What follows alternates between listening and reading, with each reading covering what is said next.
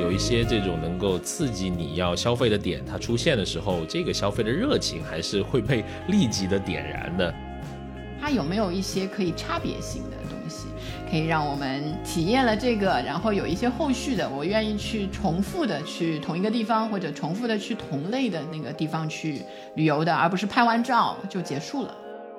哎，大家好，欢迎收听最新一期的消费新知，我是 Neil。大家好，我是 Rene。哎，这个春回大地，万物复苏，赏花游啊，成为我们这个踏春的热门之选。那赏花经济和它一系列的衍生产品，也正在成为今年春天消费市场快速复苏的一个助推器。那今年的这个赏花经济啊，有什么新亮点、新趋势？本期啊，我们就来聊一聊。如果想跟我们有更多的交流和沟通，欢迎加入我们的听友群。入群的通道呢，请关注我们的微。微信公众号“消费新知”，回复六六六。好，那还是我们这个啊老惯例，我们先聊数据。首先呢，就是这个赏花带动的旅游的消费的一些数据。根据携程的它的这个数据显示呢，三月份赏花类度假产品的预订量同比上涨了百分之八百八啊，在各个旅游平台上，类似像什么赏花地图啊、赏花攻略啊、春季好去处啊等关键词，在热搜榜那是居高不下。自然景区类的景点搜索。量也随之的飙升，以及随之而来的也有其他的一些相关的消费，比如啊，三月末在淘宝上这个樱花限定美食，最近七天的这个热度就上升了百分之五百一十五啊。那下一个数据是什么呢？啊，这个很重要，因为啊，关乎城市赏花哪家强啊。我又浮夸了啊，又要开什么拖拉机了是吗？那个。好，那根据数据显示呢，啊，像上海、无锡、武汉、南京、成都、北京、扬州、苏州、杭州、广州啊，成为这个春季赏花十大热门周边游的目的地。对，看了这一些数据呢，我们就是有一个问题就会出来了，对吗？为什么这个时节啊，大家突然就是和往年啊之前相比都去赏花了？其实如果看这个消费的这个大的预测的话，你就会发现啊，二零二三年会被认为是一个疗愈之年，就是所有关于疗愈类的产品啊，它遇到了一个非常好的机会。因为很多的消费者呢，会在前几年比较紧张，公共卫生危机的这种影响下，会需要一个情绪的出口，而大自然的这一个自然提供的疗愈。愈力呢，往往是最最强大的。还有一个呢，就是很多的朋友啊，今年。就是虽然也是疗愈之年呢，还有另外一个就是他想要提高收入，对经济上的这一些期待，行业变好了，收入也希望更高。对，没错，就你这个对吧？大白话就一心搞钱，一心搞钱。然后呢，因为一心搞钱，一心扑在工作上，他其实走不了太远，他没办法去像以前什么出个国去看看花啊，什么去其他城市玩几天啊，他就就在自己的城市里面。成了一个城市的赏花族，所以你看看那些社交媒体上，在城市里面一天或者什么两天一夜啊，去露个营啊之类的，其实是最多的。然后你会发现，其实消费复苏了，然后那个大学的校园啊，也迎来了一些开放潮。我看到有一个新闻，就是上海的同济大学在上海，然后。今年的三月七号起呢，校友可以携带四位同行人入校，所以这是二零二零年以来第一个校友亲友可以入校的樱花季，人潮汹涌。就本人也拥有一部分，就是同济大学的那个朋友，你会发现几乎都去了。就是到那个晴朗的周末的时候，真的是。大家都有就是各种那个目的在一起见见朋友看看花儿对吧？都带着孩子一起去，都在一起都去了。然后媒体上面还有一个新闻是一个比较正能量的新闻，嗯武汉邀请医护人员就是有一个致敬抗疫医护赏樱专场，所以请之前那个原驰武汉的那一些医护人员以前都没有机会去看樱花，请他们过来，所以有一点六万人共赴了这个樱花之约。所以你看，都是围绕着这一个花开始的。是，哎，那为什么是这个樱花，对吧？这个花艺界的全能啊，这个 哎，怎么形容呢？博士博士小博士系列都该博士后了吧？都那个啊好，对你又来说的博士，它是一种工作。啊，好的，谢谢，谢谢，对对对。哎，为什么是有樱花这么这么火爆？我印象里面还有什么油菜花，对吧？我印象里面，反正这两个花是经常，反正朋友圈经常会被刷到啊，就花海一样。就呃，我稍微研究了一下，其实那个对对，家里也没有种油菜花跟樱花啦，就稍微研究了一下。好的，其实这个 一个是因为它正当这个时节，就三月初从早樱到那个后面那个晚樱，今年就是差不多就在这个时间，然后北方可能。稍微晚一点，可能到那个四月，它也在慢慢的这个开。然后樱花其实，呃，原来在江南这一带没有那么红，就以前我们说杏花微雨江南嘛，这个时节什么杏花、梨花、桃花那些花开。但这两年啊，因为各种原因，就是樱花的种植开始广泛了，然后种几年之后，差不多它也有一个规模化的效应。所以其实，在全国各地也差不多都是这个状况。就看，就是南到什么广州，对吧？北到什么北京啊，还有一些其他的北方的城市，都开始这个今年都能刷到，就是他们有樱花节啊，或者是很多人去看樱花的这一些活动了。是。然后主要就是呃，它种的多，开的多啊，它一团一团的，油菜花也是一样，它开起来就是一片一片的，有成规模。对，规模式的效应。然后现代人就是讲究的就是一个沉浸式的体验嘛，对吧？油油菜花田那边一站，对，你看什么？呃，动不动就十几亩，有的什么万亩油菜花田，哇，那个壮观。然后樱花也是一样，它通常就一片的，它都在同一个时间开，所以你很容易就是拍到，呃，加点滤镜啊，主要加点滤镜之后，很容易看到像云一样的那个樱花。所以入镜，然后因为入镜拍摄效果好呢，社交媒体的发酵，有一句话叫一树一网红，不知道你听过没有？就肉眼可见，这个树都有点不够用了，好像啊。没错，对对对，人太多了。但这些网红，你可想，他们就是拍完之后，也是在各个媒体上发照片啊，就是有会有一些那个分享，对，然后让大家都很想来看一看，哇，他这个镜头里面是不是真的啊，这么美？所以其实同期的还有很多其他的花，像郁金香现在也是进入一个盛季。但我自己研究了一下，我这次就是最近去杭州，我看也在搞一些有的小的这个郁金香的这个花的节。嗯，然后为什么这个郁金香搞不出一个大规模效应？我研究了一下，主要是在拍照这个问题。怎么讲？因为它虽然是直立的那那一种植物啊，就是开花，但是它离地面也就那么个几十公分，太矮了。开出能开出一定的规模效应，但它比较贵，它不能那个直接直接，往往就是一盆一盆堆在那边的规模效应。然后你要拍摄的时候，你得蹲着拍。啊，蹲着拍这件事情，姿势不好拿捏，对吧？就是对很多朋友，我这样说一说，我我我从这个角度，就要求你的核心力量啊非常好，才能在里面，你知道摆出那个姿势。这个得练起来，是不容易。对你懂懂，对对对，毕竟那个很多年经验，三十九次减肥嘛，不容易。是。然后还有一个比较巧的那个那个原因呢，是因为江浙沪地区啊，我自己在这个地区的话，今年晴天会比较少。哎，真的。然后一到晴天的时候，你发现大家都冲出去了，刷屏，拼命的在那里刷屏，就是这些原因。所以为什么就是赏花经济在这个时候爆发了？然后为什么就是像樱花啊、油菜花那一些，在这个时间会受到大家的欢迎？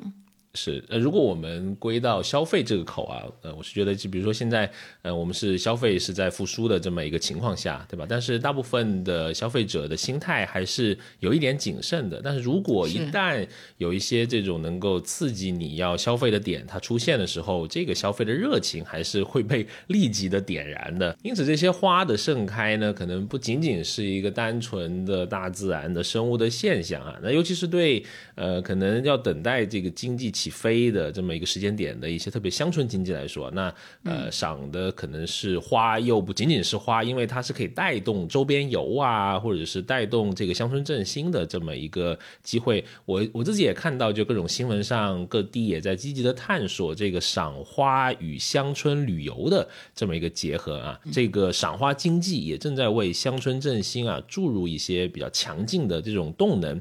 比如说看到了也有什么结合马戏呀、什么露营啊、什么烟花呀，甚至还有什么诗歌展呀，反正各种活动啊，在这个田间地头都是层出不穷。是，所以在这个曼妙的春季啊，这个啊小博士、阿博士 在。今今天轮到我当博士是吗？哎，这个对吧？博士的研究得要这个有来有往呀。啊，小 R 博士，那是你具体去赏了什么花呀？有什么新的发现吗？对，今年确实就是感觉就把去年没没能赏到的花一起都赏了，对吧？纵横江浙沪，我跟你说，虽然没出包邮去，不错，就从我家小区开始，一直到远到杭州太子湾都去了，就是那一些。的当然一个印象啊，就是人从众，人都是相当的多。举个例子，就像今年就是就三月份嘛，三月份一个工作日，我去那个我们这边的这个上海的一个城山植物园，就光那个进去啊，我在在九点多十点左右早上。到那边的时候，光进停车场就排了快一个小时的队。啊，就是这么夸张。然后里面就是一棵树就分到大概一百个人，两边数不够，很夸张。对对对，就是让我想起就是这个这种那个呃，当然看着也是挺开心的，因为人都出来了，感觉大家都是生机勃勃的。虽然没拍到什么照，对吧？那个复苏了整个，然后让我想起就是很多年前江西婺源刚刚红的时候。油菜花，我们以前对油菜花田嘛，有很一开始写生去写生，后来就是会那个，就是我们以前您还去写生？不是，我说有的人，有的人，你看你这个鄙夷的神情啊，不是，我们还想交流一点艺术上的事儿啊，嗯，来，我们不搞 那个，不搞艺术，不好意思啊，只搞钱 啊，来，怎么了？以后那个画画都准备让那个 AI 来了，你们也要失业了。好啊，就婺源那个时候嘛，就说这个是米其林三星标准的景点，为什么呢？就值得为了那个油菜花田啊，特地去计划一次旅行，就专门去。不管它在世界上任何一个地方，对吧？现在感觉就周末说啊，顾村有樱花了，值得为他去对吧？停车场等，先等个三个小时什么的，对对对。OK。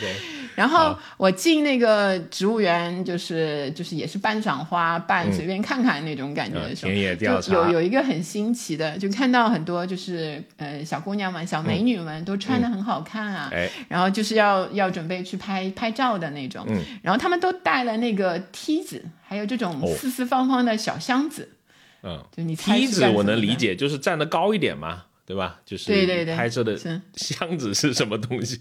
箱子也是同样的作用，就是也是垫脚的，但箱子里面可以另外放东西嘛，所以就是等于他不用带拿个袋子啊什么的。我以为是要很多套衣服，是不是得换什么的？也有是一个是换衣服，一个是要要抬高一点。你这种两米三八可能没法体会啊，你一站就樱花枝就直接戳到腰了。危险，哎，得注意，限高。嗯。然后我发现那个像植物园里面，就也为了这个拍摄的这些人群啊，有一些那个措施，他就放了那个活动的小屋，就写了那种樱花更更衣小屋，就是让拍照的便民的，对人们可以在里面换衣服，外面就排了长长的队。就是让我感觉，对赏花经济的同时，确实是经济也要开始起飞了那种感觉。你呢？就是你的那个赏花有什么新鲜的发现？是啊，因为我这个过敏性鼻炎啊，其实我 又又来了，哎呀，娇弱娇弱，不太敢赏花。我在朋友圈云赏花，云赏花啊，特别是我的这个美丽的家乡啊，国际知名城市啊，广西柳州啊，我们那里有一个。紫荆花啊，在这几年还是挺火的啊。其实我在我小的时候，我都不知道啊，就它它这么这么好看啊。因为呃，我也是查资料才知道，是在呃二零一八年的时候，它被评为就是柳州市的这个市花啊，非常多啊，几十万株。这个在我们这个城市，反正看那个朋友圈的那个照片，就是那个粉红色的花海。还是嗯。挺壮观的，而且市政府还专门为了就大家来赏花开通这种专门的这种公交的呃专线啊，就是美食跟这个公交啊，它跟这个赏花它一起啊，也带动了一些这种旅游的这个经济，甚至还看到了一些联名的产品啊。还没摸过这个产品啊，但是听起来就很有意思。比如说，就有这个呃紫荆花螺蛳粉啊，我就猜逃不过这个螺蛳粉宇宙，就是 必须得有。啊，是还有比如说，呃，因为我们那个工业城市嘛，有很有名的企业，比如说五菱啊，比如两面针啊，像两面针就开发了一个紫荆花洗衣液。啊，五菱呢就做了，之前做了一个我觉得挺好看的一个口罩啊，紫荆花口罩。后面两个我觉得都很适合，那个螺蛳粉那个，请他们可以再想一想，就感觉 多好，这不在美景中这这个品尝美味。那还有杭州的樱花了，确实是非常非常非常多啊啊！就是呃，因为我这自己有鼻炎嘛啊，我觉得这个鼻子啊上了年纪啊，远比我想的脆弱。因为我很久不太是很严重的症状了，我就没怎么管它，也没喷药啊，也没有提前的预防啊。哎，这一次就不小心也也也中了招了啊！就像上次跟您沟通的，我们两个这个病患还沟通了一下，所以说我这个挺佩服您的，对吧？带病工作啊，明知山有虎，这个偏向虎山行。对，这个很厉害。我们两个不同的分支，对吧？病也有那个 不同的那个，对对。所以说，如果是有过敏性鼻炎的朋友，真是要提前做好保护，去赏花之前啊。然后我今年就是，就如果以旁观者的角度啊，就是去看这个呃赏花呀这些活动吧，还有一些相应的这个消费行为的这个产生的话，就发现啊，就还是。就是有一些跟往年不同的这个变化的，一个就是嗯。往年的春天啊，就是不止樱花，感觉今年好像全是樱花，或者少量可能有一些什么油菜啊，或者去旅游的朋友有其他的那个花儿。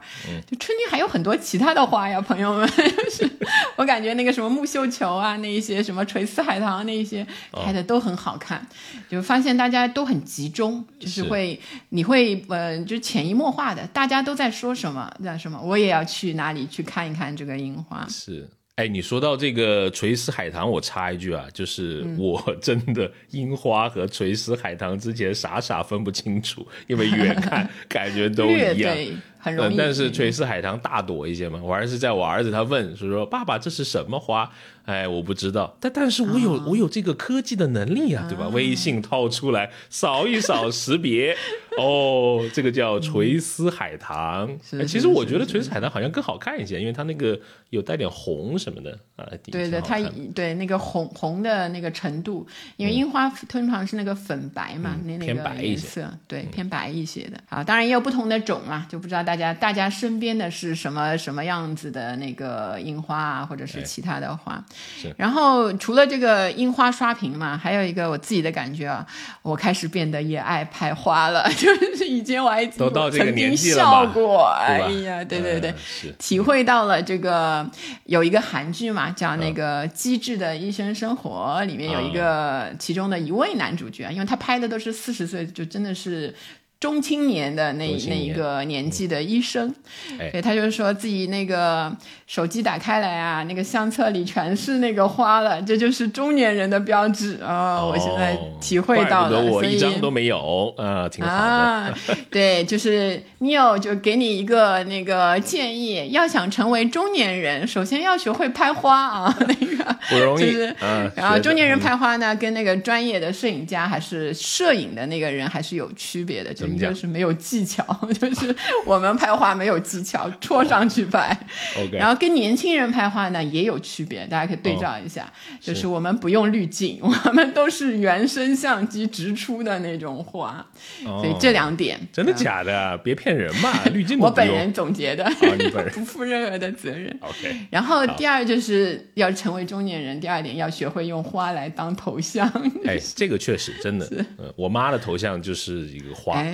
就是说我辈分立刻就上去了，不是不是不是不是不是啊，举个例子啊，是是是，然后还有一个跟往年的变化，我发现那个假樱花 就是前两年啊，假樱花我特别印象深的就是去市区的一些那个呃餐厅啊什么，它的前面我印象最深的啊就上海有一个景点，也是一个商业点，叫思南公馆。思南公馆里有一个星巴克，如果在今年大家有兴趣，还是可以去看看。我今年没去看过，它门口就有一棵樱花树，就那一年就是三四月的时候我就走过嘛，发现这个樱花树开的真的是灿烂，灿若云锦那种感觉。走近一看，就是树。枝上扎的假花，就那个，今年不知道还有没有这些。它是真的假樱花，对不对？真的假樱花，但是拍摄的效果是相当好，而且持久。你就你就可能它就放到五月，就不管什么哪一天去都有花给你看。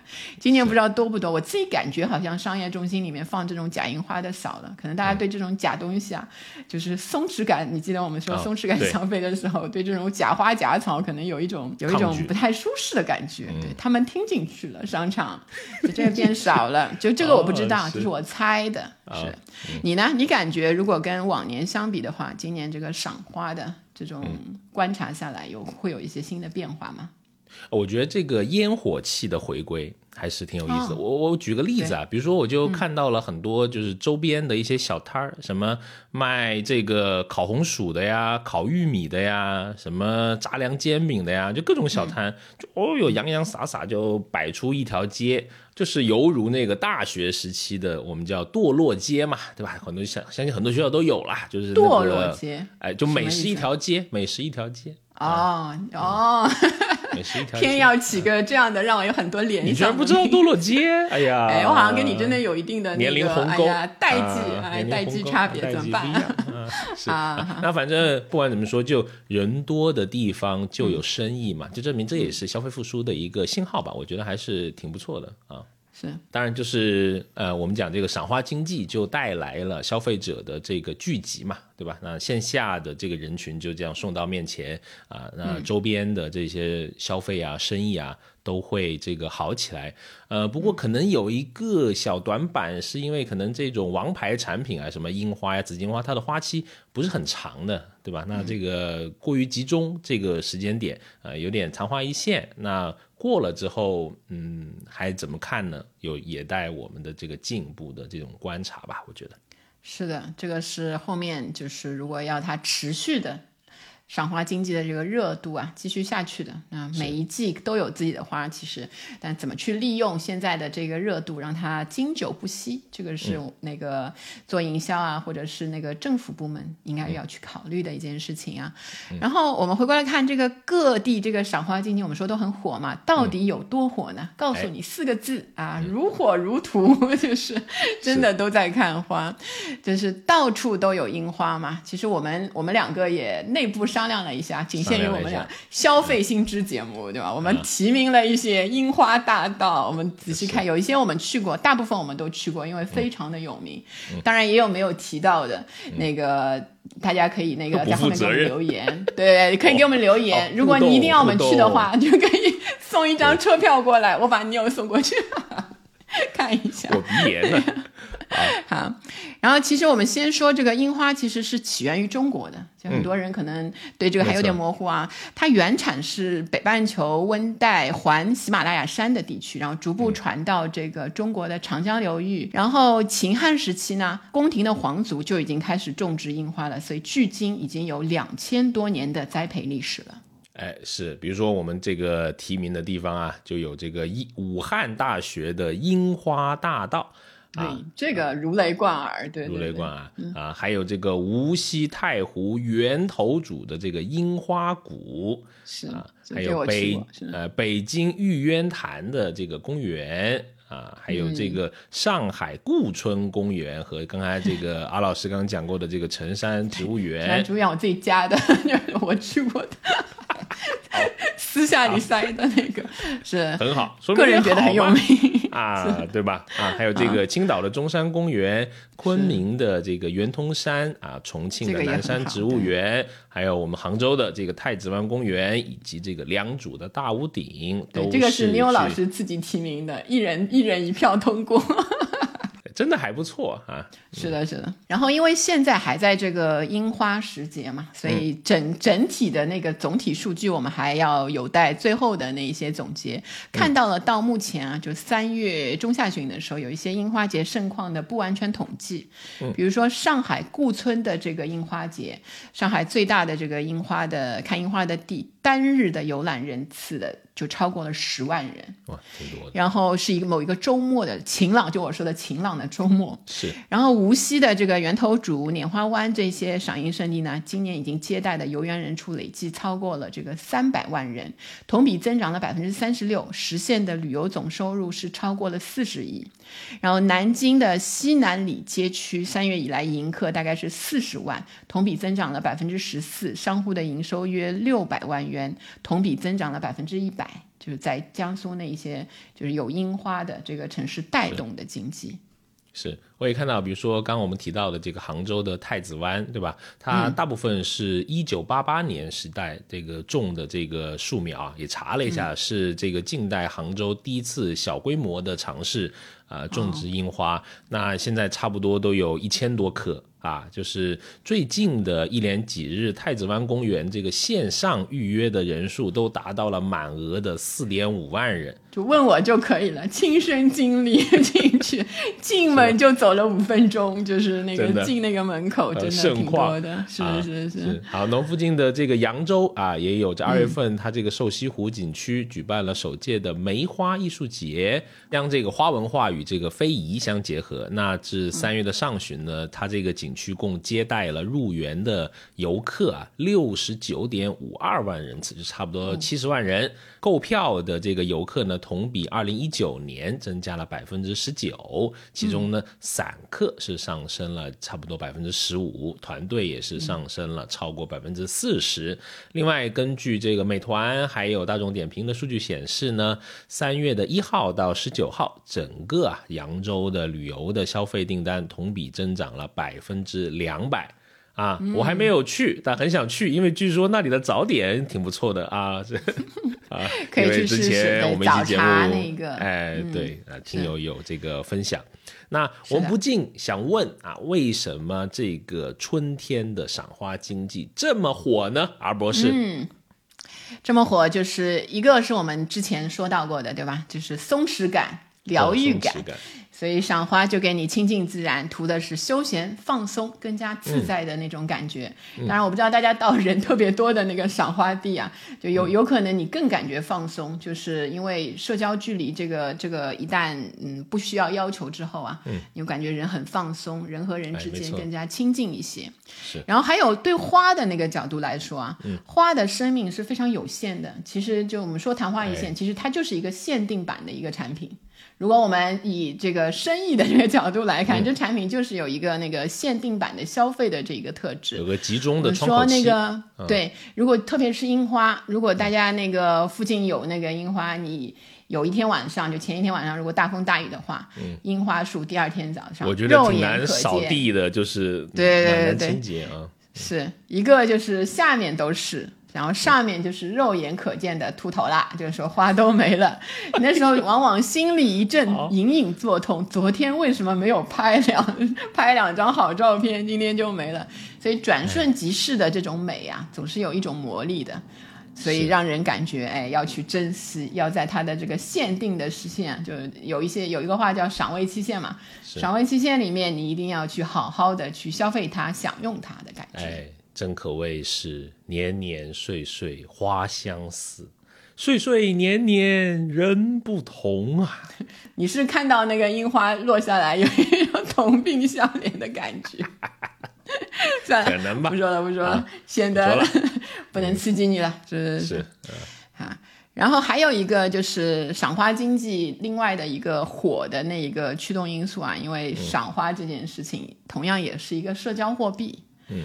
就我发现我的很多就是，比如说，呃，跨入中青年这个啊，就是后青年期的朋友们，哎，朋友圈开始发的越来越少了，甚至有些人一年只发的越来越少了，四五次那个朋友圈，对吧？五次啊，真的假的？这发这么少？有些人不是说有些人，OK，有些人背了是吧？我的朋友 啊，我的朋友，对对对。然后你会发现那几次嘛，就是比如说那个花呀、风景啊。通常那个，比如说五次里面，大概有一半就是花呀、风景啊之类的，对对对。然后现在的这个樱花，或者是其他的那个当令的那个花的那个照片啊，那些分享啊，往往是最能显得跟别人就是有共情，我们都在同一个那个天空下面看同一种花那种感觉啊，就融入到大家当中了。然后还有一个就是正向反馈，春天的这些花往往就是春季本来就是一个万物复苏的那个季节嘛，向上正向的反馈。对，我们要那个搞钱也好，对吧？振奋也好，反正要那个好好的，就是把人生好好的规划一下。花都开了，就生机勃勃的那种感觉了。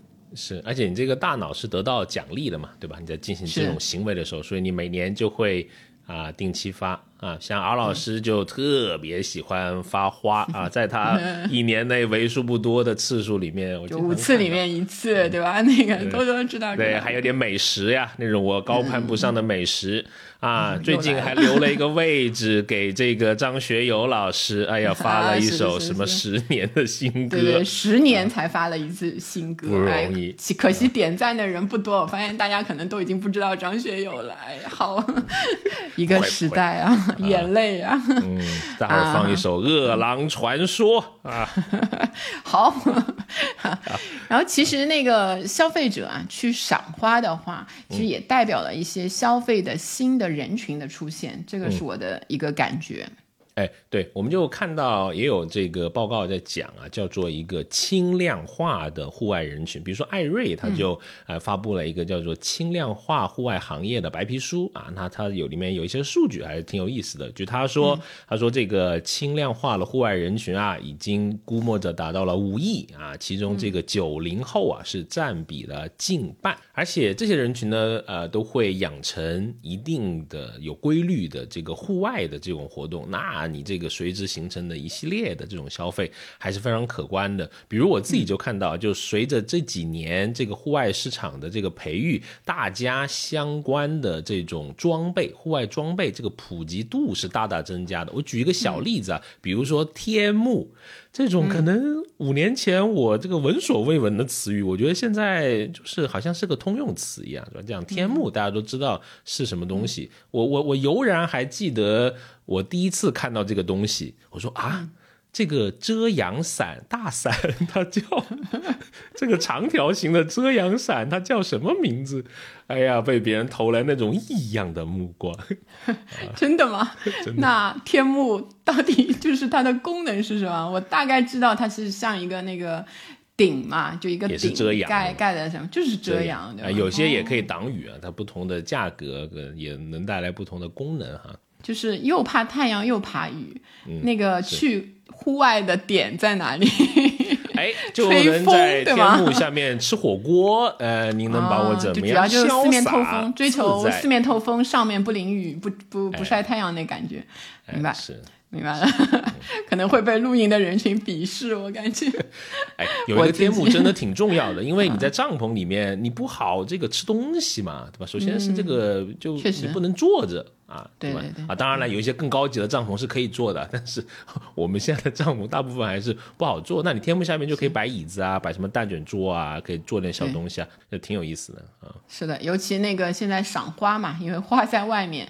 如果闷在那个帐篷里面，确实也赏不到，只能把头伸出去赏，过确实也有点狼狈的感觉。是呀。好，然后那个像我们这个消费者啊，真的去赏花的时候啊。其实还是会有一些很好玩的事情啊！我自己观察到的，就是我去那个植物园的时候，就碰到了很多小学生春游。据说一一天能有大概就是好就十几个学校什么来春游的那种感觉，是。然后这个，所以除了这个成年人啊，或者跟家长出行的成年人，你会看到那些小学生，就是自己就是没有有有那个老师，但是很多就是买东西啊，他都是有那个自由活动时间的时候，就奔向了那个植物园里的小卖部。嗯，然后我去小卖部买冰激凌的时候，就看到了几个小学生结伴在那里跟老板讨价还价，因为一路呢把钱已经花光了，因为其实植物园里的东西溢价还挺高。啊，在挑战自己的这个人生第一次挑对价，对，然后估计买买买也差不多了，就一路什么纪念品啊，什么冰激凌啊，买到最后了，然后就跟老板商量说，老板那边烤肠就是嗯统一的价格，十块钱一根烤肠，稍微贵一点，也蛮贵啊。然后小朋友说，我只有六块，老板能不能卖给我？央求了半天，老板铁血生意人。不行的，我们这里是统一价格，说了 十块就是十块，就是十块，六块不行，八块也不行，就是哎呀，这个老板。蛮有意思的。啊，是。哎，你说这个小学生很有意思啊，现在他们不都有这个手表吗？对吧？其实这个手表里面那个支付宝啊。对，它可以就是跟比如说呃，跟这个大人的支付宝，它可以绑定的，就是你可以给这个账户里面充钱，是，就是你不需要在那个叫叫什么，就是给小孩这个呃一些零钱了，哎，对，也不麻烦嘛，有时候搞掉什么的，现在都是这个手表一亮，啪一扫，这个钱就花出去了，而且每花了一笔钱啊，它都会通知你说又花了多少。啊，如果是不是花的太多，可以紧急电话问一下。是是是，跟那个老板说啊，烤肠啊要八块钱拿下呀。当然了，呃，我们说到这些趣事啊，我也发现一个，如果从这个生意的角度啊，我看到蛮多年轻人其实是在这个赏花这个园区的这种周边啊，他开始做生意了啊。我自己就看到一个挺有趣的，呃，两个姑娘，一个小伙子，三个人。看起来就穿的非常时髦啊，就非常时髦啊。然后，呃，面前呢摆了一块纸板，纸板上写什么呢？卖现在这个蛮网红的这个蝴蝶的那种翅膀啊，就气球的一个挂饰，对，就给背像背书包一样，然后拍照那个拍照很好看的那个啊，十块钱一个。啊，然后我又好奇，网上搜了一下幺六八八，一看这个原价，嗯，这个利润率啊 不低，很便宜，哎呀，一块钱都不到就可以来来一些，一两块钱吧。是，所以他也提供了这个方便，对吧？然后他们拍照的时候也多点道具了嘛。哎，是，也是年轻人的第一次摆摊嘛，挺好的，对吧？跟这个呃这个消费社会多接触，我觉得没坏事。啊，好，其实除了我们说的这个小学生啊、年轻人啊，所以以。大的这个大众的去赏花经济里面进行的消费来说呢，其实他们到底去消费了点啥？我们稍微也去关注了一下这一些赏花经济里面涉及到的一些产品的消费啊。当然，第一个最大的就是旅游啦，像那种预定这个旅游线路，你就如果去一些旅行的这个平台上面看到一些热门的线路啊，像这个春游赏花季，云南昆明、大理、丽江，什么六天五晚这种跟团的，或者什么南京春季赏梅沉醉。之旅就是里面啊，感性的，感性的，对对对对。然后林芝西藏那边呢，也开始桃花节了。林芝，然后加上什么雅鲁藏布大峡谷啊、南迦巴瓦峰啊，或者索松村啊那些包车的那些游。那我们说的那个无锡那个拈花湾，就从江浙沪过去都可以当天往返的。然后像婺源黄岭那一些景区里面啊，赏油菜花海，嗯一日的包车游也可以预定。所以各种这个线路啊，有的很精细，有的给你打包在一起，可以呃一次赏多种花。对对对，都可以。嗯，好，也非常欢迎啊，大家来这个柳州，对吧？上这个紫荆花 啊，吃螺蛳粉，到柳江边散步啊，租辆这个小电车啊，看看聂老师成长的地方。哎呀，对柳州宣传部的那个同志们，看一看你有兢兢不业，对，这样不是兢兢不业，兢兢业业，兢兢不业是什么东西？兢兢业业、生生不息的这个宣传这个柳州呢，不给一个城市代言人就说不过去无条件的爱家乡，这个没得说。是是是，好。然后就除了这个旅游线路，就相应的。的一些交通，对吗？因为像现在露营这些人群、户外运动这些人群的上升嘛，所以租车啊或者自驾的这个方式的人相当多，他要带很多的行李，所以春游的时候，这些很多游客热门选择的一些路线上，飞猪的数据显示，就仅三月的第一周租车预订量同比去年就增长了百分之八十七。嗯。然后包括一些酒店民宿，就赏花经济下面的大旅游的这个概念啊，就休闲娱乐、旅游观光、养生度假、研学拓展、亲子教育，然后包括就是红色教育，这些都放在跟赏花经济一起结合的这种程度上面，提供更多的选择。是。然后酒店和民宿的价格当然就是非常的贵啦，民宿啊什么都是只要靠近这个花的点的赏花点的，一房难求。我本人就是。就是这次去这个太子湾嘛，也是有很多就是故事。然后在订酒店的时候住两晚的，住在那个就太子湾的附近，也是西湖的旁边，就景区的里面嘛。然后发现那个非工作日的那一天就还挺好订的，当然也比较贵嘛，就可能就是比原来涨了可能百分之三十到四十。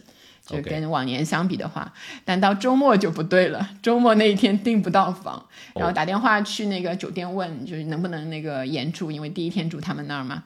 他说实在没有房了。要不我们还有一个两万八的这个总统套房，你要不要考虑一下？要不起，要不起，这个，所以就非常的夸张。你应该说两万八达不到这个标准吧？我平时都是住那个三十八万的呀，怎么回事？浮夸，你这个浮夸。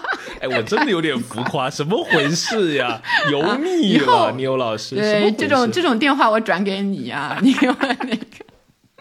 好。啊，反正就是一房难求的情况下面，当然市场行为啦，涨价啊什么的，但就是有一些坐地起涨的一些行为，其实还是。你会看到有那个呃社会那个市场监督局啊那些嗯那些新闻出来，就对这些的行为还是比较负面的，希望不要在市场里面扰乱市场了。嗯，是。然后仔细去看那些就是租酒店民宿去那边短途的游的那些人群呢，你会发现其中有一部分啊新空巢族，就是我们说的年龄可能四十五到六十岁，他有的已经那个可以全职不工作了，或者空闲时间特别多的那些夫妇出游啊，或者是抱团一起去游玩的那些中老年的那一些客群啊，他们往往在赏花之后啊，我看到了好几例，就是认可这个地方的宜居性。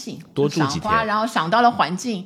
准备常住了。哦，就比如说，就是我看到有一个新闻啊，深圳有十几位中老年的游客入住了一个贵州兴义市万峰林景区的精品民宿，看了几千亩的这个油菜油菜花，然后后来就决定啊，延住十天，用十天的时间来一场赏花品茗、逛民俗村寨，就整体的那一些休闲的活动，也有一些就是比如说城市到城市的郊区啊去看花之后，就在本城。但他发现，哎，这个郊区挺好的，我以后准备这里租一个，或者这个房价还比较便宜的话，我准备在这里买一个房子养老了。有这样的一个赏花带来的衍生的一个大额消费。是啊，这个景区啊，这个我本人就不好意思，我真我真去过啊。所以呢，有什么感觉？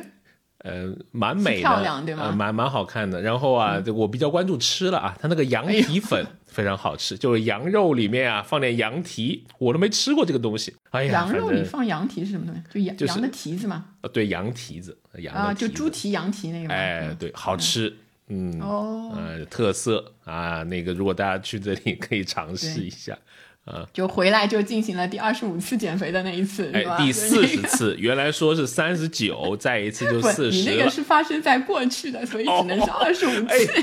严谨。严谨 严谨，没您严谨啊！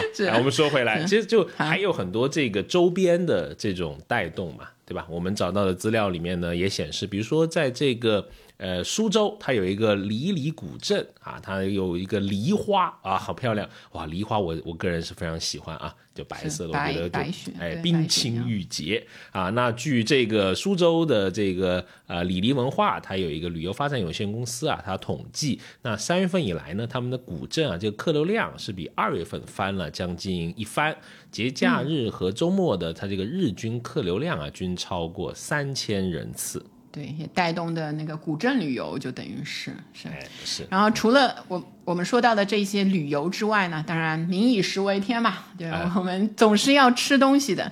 就除了那些好吃，又来了，对，是又咽了一口口水，哎呀。然后饮食方面，就比如说你到一个赏花的点啊，你会发现这个本地的特产。往往是在那边，你会引起你的购买的兴趣的。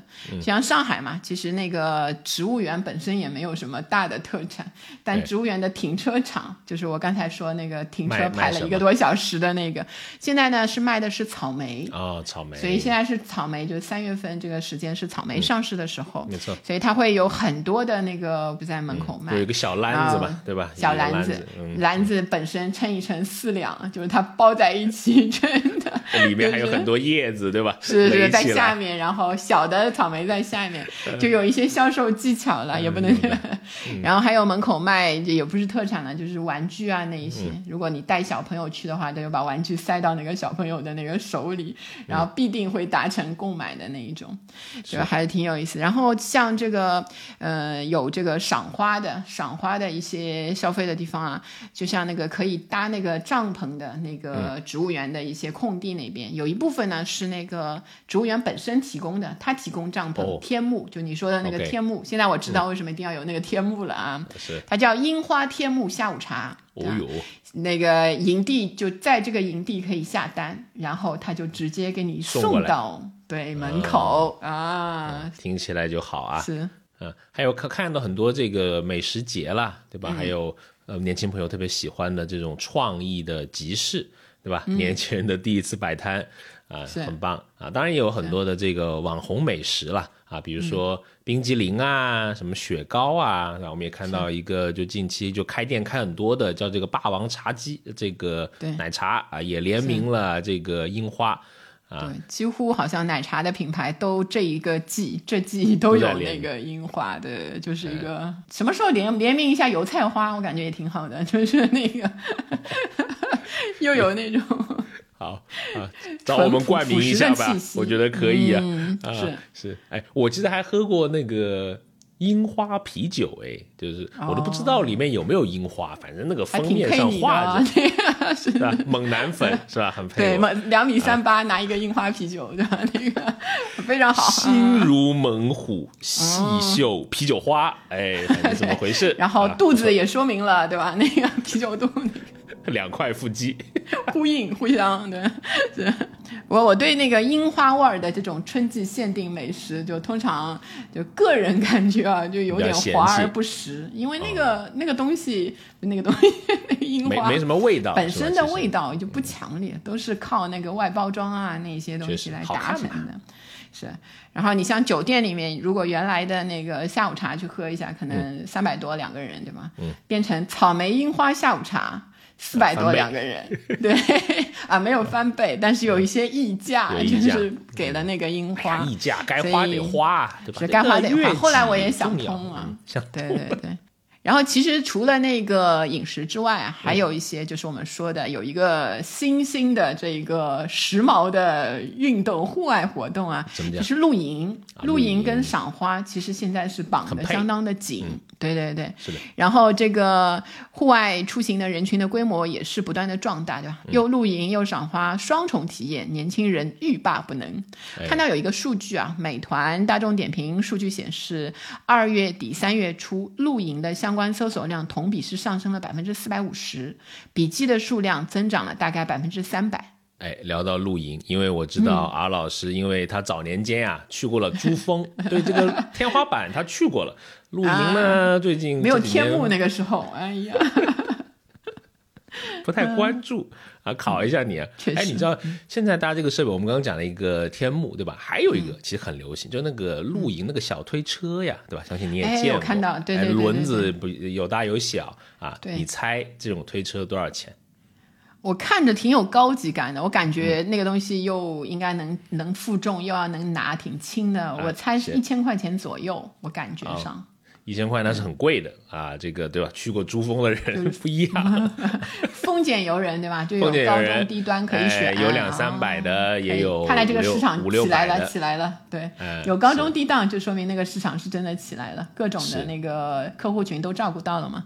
哎，是，而且很多不一样的种类，有些那种像坦克一样，就那个轮子啊 特别大，就是可能适应各种地形啊。也有那个车呢，它上面可以放菜板的，就是一物多用嘛，就你做菜的时候 可以在上面切东西。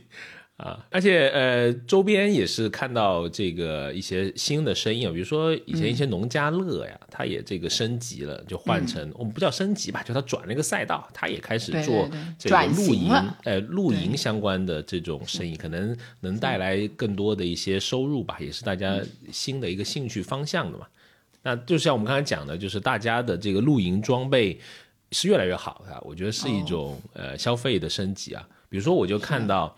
以前可能就很简单一个帐篷，对不对啊？很非常简单的一个帐篷。现在啊，都有房子，就是真两室 一厅，明白？一点都不夸张，就是人都可以站在里面啊。我还看到一个广告的文案，我觉得写的呃有有点意思。他怎么说呢？他说：“仰望，享受暴雨般的星光。”哎呦，暴雨般的星光，暴雨般的星光是什么？流星雨吗？我也不知道。流星雨的感觉可能是，哎。而且你会看到越来越多的人，其实不再是呃，就是仅仅局限于吃这个自热米饭呀，什么就是自嗨锅呀、火锅啊这些，他愿意自己去做饭了啊。就是那一旦你要做饭，我的妈呀，你得买好多东西，蛋卷桌呀、炉头啊、各种的那个炊具啊，你都得跟上啊。是，有些也不嫌麻烦，因为其实，在野外啊，就做做饭。我觉得挺好玩的，它也也是一种，也是一种小小娱乐趣，确实是啊，而且基本上都挺好吃，反正不好吃也得觉得好吃，也没啥东西吃啊。野外为什么好吃呢？因为做饭慢，平时你十一点半吃饭，在那儿做好就一点半了，对，就是这个原因啊。是。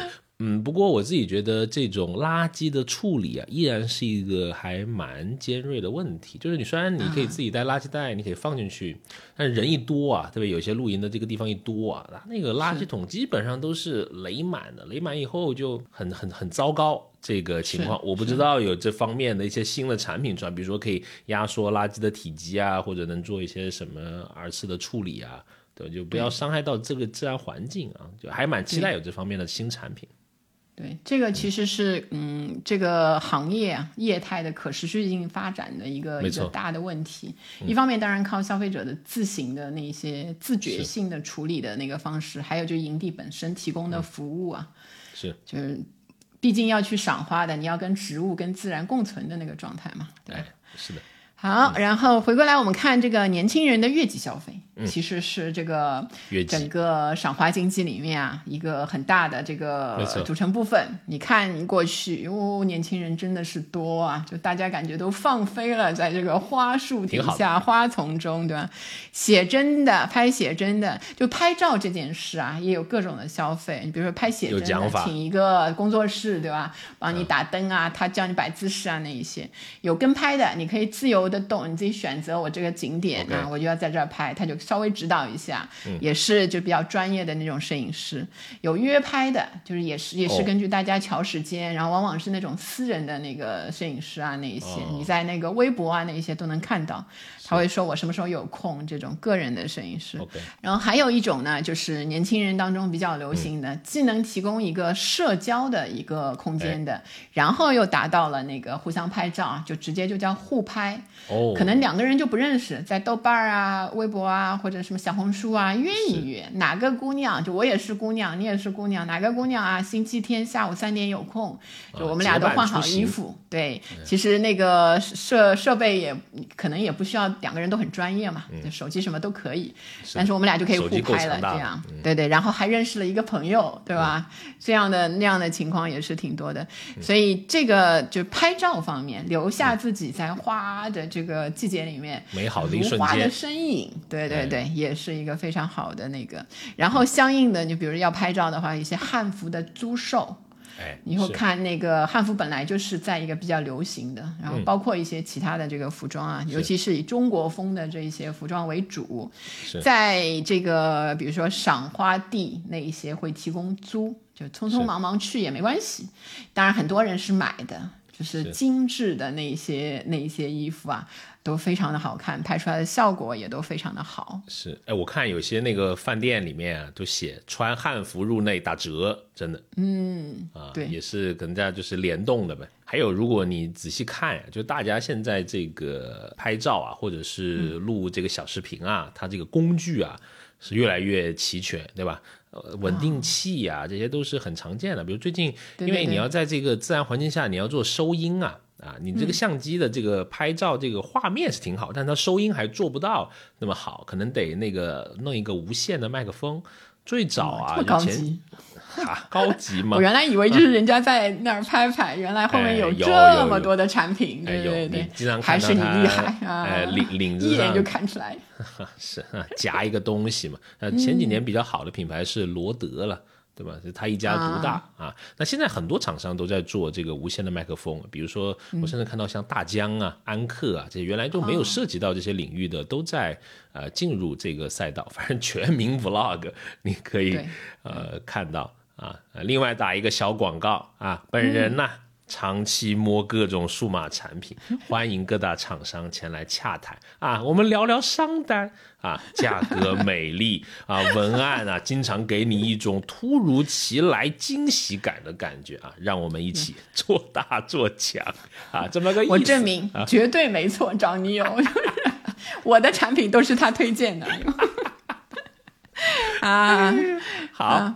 好，另外一个我们说说啊，年轻人的这个月季消费，还有一个就是文创类的产品。是，所以呃，以前就是我们感觉就是去看花，就不管是什么花，你感到拿到的这个旅游纪念品啊，就这么几样，就比如说雪糕、冰激凌啊，什么那个徽章啊，就那个花可能给你换一下。然后现在呢，就是文创产品开始类别开始多了，外形美观，往往还是有一些生活的实用性和文化的主题，所以逐渐形成了一定规模的这种周边边产业了。嗯，是，嗯，另外其实还有这个花卉的盆栽的消费，其实也是联动着带起来，对吧？有些你觉得赏得很美啦，你也想把这些花请回家啊。我们又看到这个，比如说这个洛阳的牡丹很出名嘛，对吧？比如现在一些新的这个销售的方式，比如说直播啊，那他在本地的这个助农直播间啊，他就为即将来到了这个四月份的这个销售高峰啊，这个冲刺。我们看到这个报道里面啊，他这个呃某一间这个本地的助农直播间，他春节到三月，他每天都可以卖啊一百多盆。那客户呢是多集中在这个南方地区。啊，比如说价格啊，就是他要一盆叫做洛阳红啊，这个牡丹价格是呢一百九十八元。啊，我感觉您可以来上两盆啊，配合您的气质。好，好，好，账单可以寄到府上吗？那个。啊，就算了吧，小气如我。啊。然后贵州这个兴义市兜兰产业博览园也是一个靠这个赏花经济的。他之前呢办了一个第十四届的贵州兰花的博览会，然后展会结束之后呢，那些花呢，它就持续在使用这个赏花经济的这个后续的一些力量啊，也是通过这个直播间来卖。他会带这个直播间的粉丝呢，在博览园里面参观所售的这些花品绿植，就是所谓的云赏花。经济开始了，所以从这个直播以来，他就用这种立体化的购物模式，每个月在线的销售额大概维持在十六万元左右，其实也是一个蛮可观的那个收入。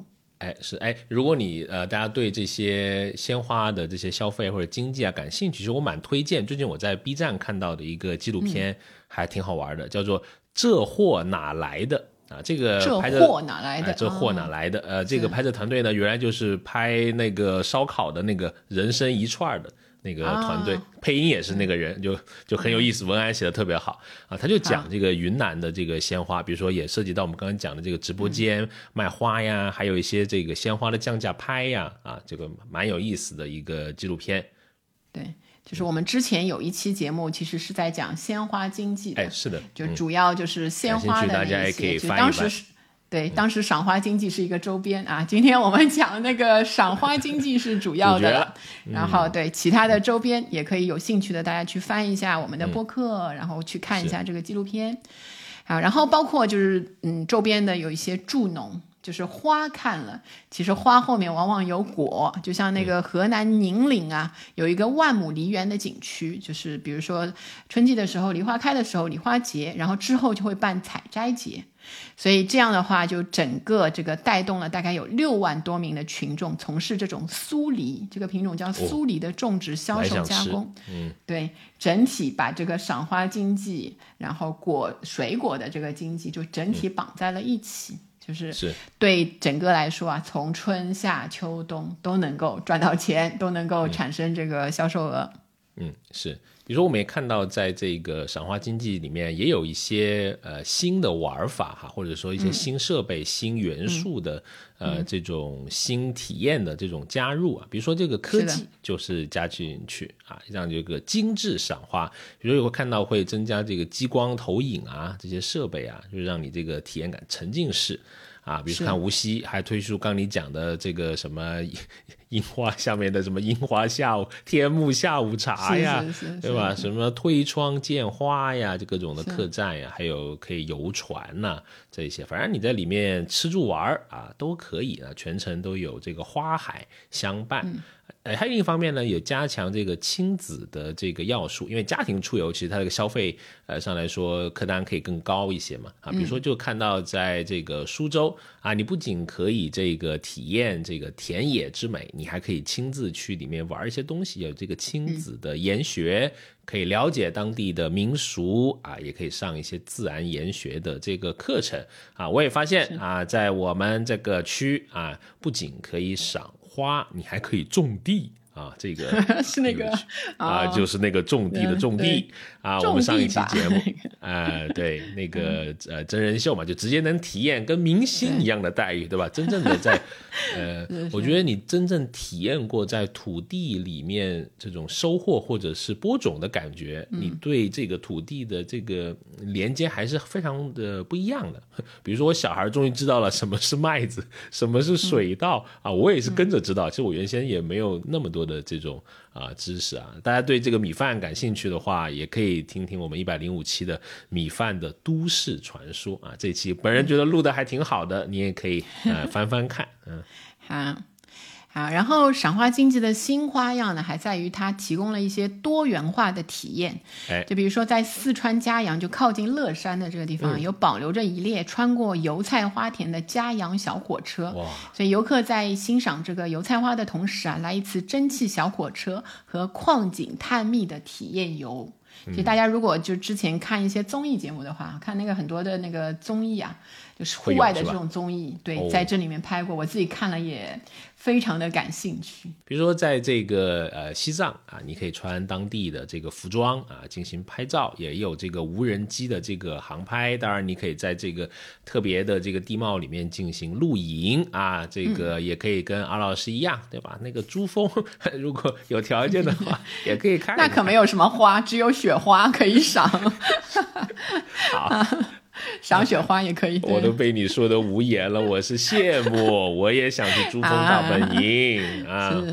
还有比如说我们刚聊到的这个江西的婺源啊，有这个油菜花的成各种国风啊、音乐啊这种复合型的啊赏花的旅游的产品啊，就把你不是单纯的这种走马观花，而是变成一个较深度的一个休闲的度假游啊，也让你有更多消费的这个呃场景嘛。当然也可以更深度的去体验当地的民俗啊、美食啊、文化。今天说了好多这个赏花经济的热烈的绽放，对吗？和花一样绽放的。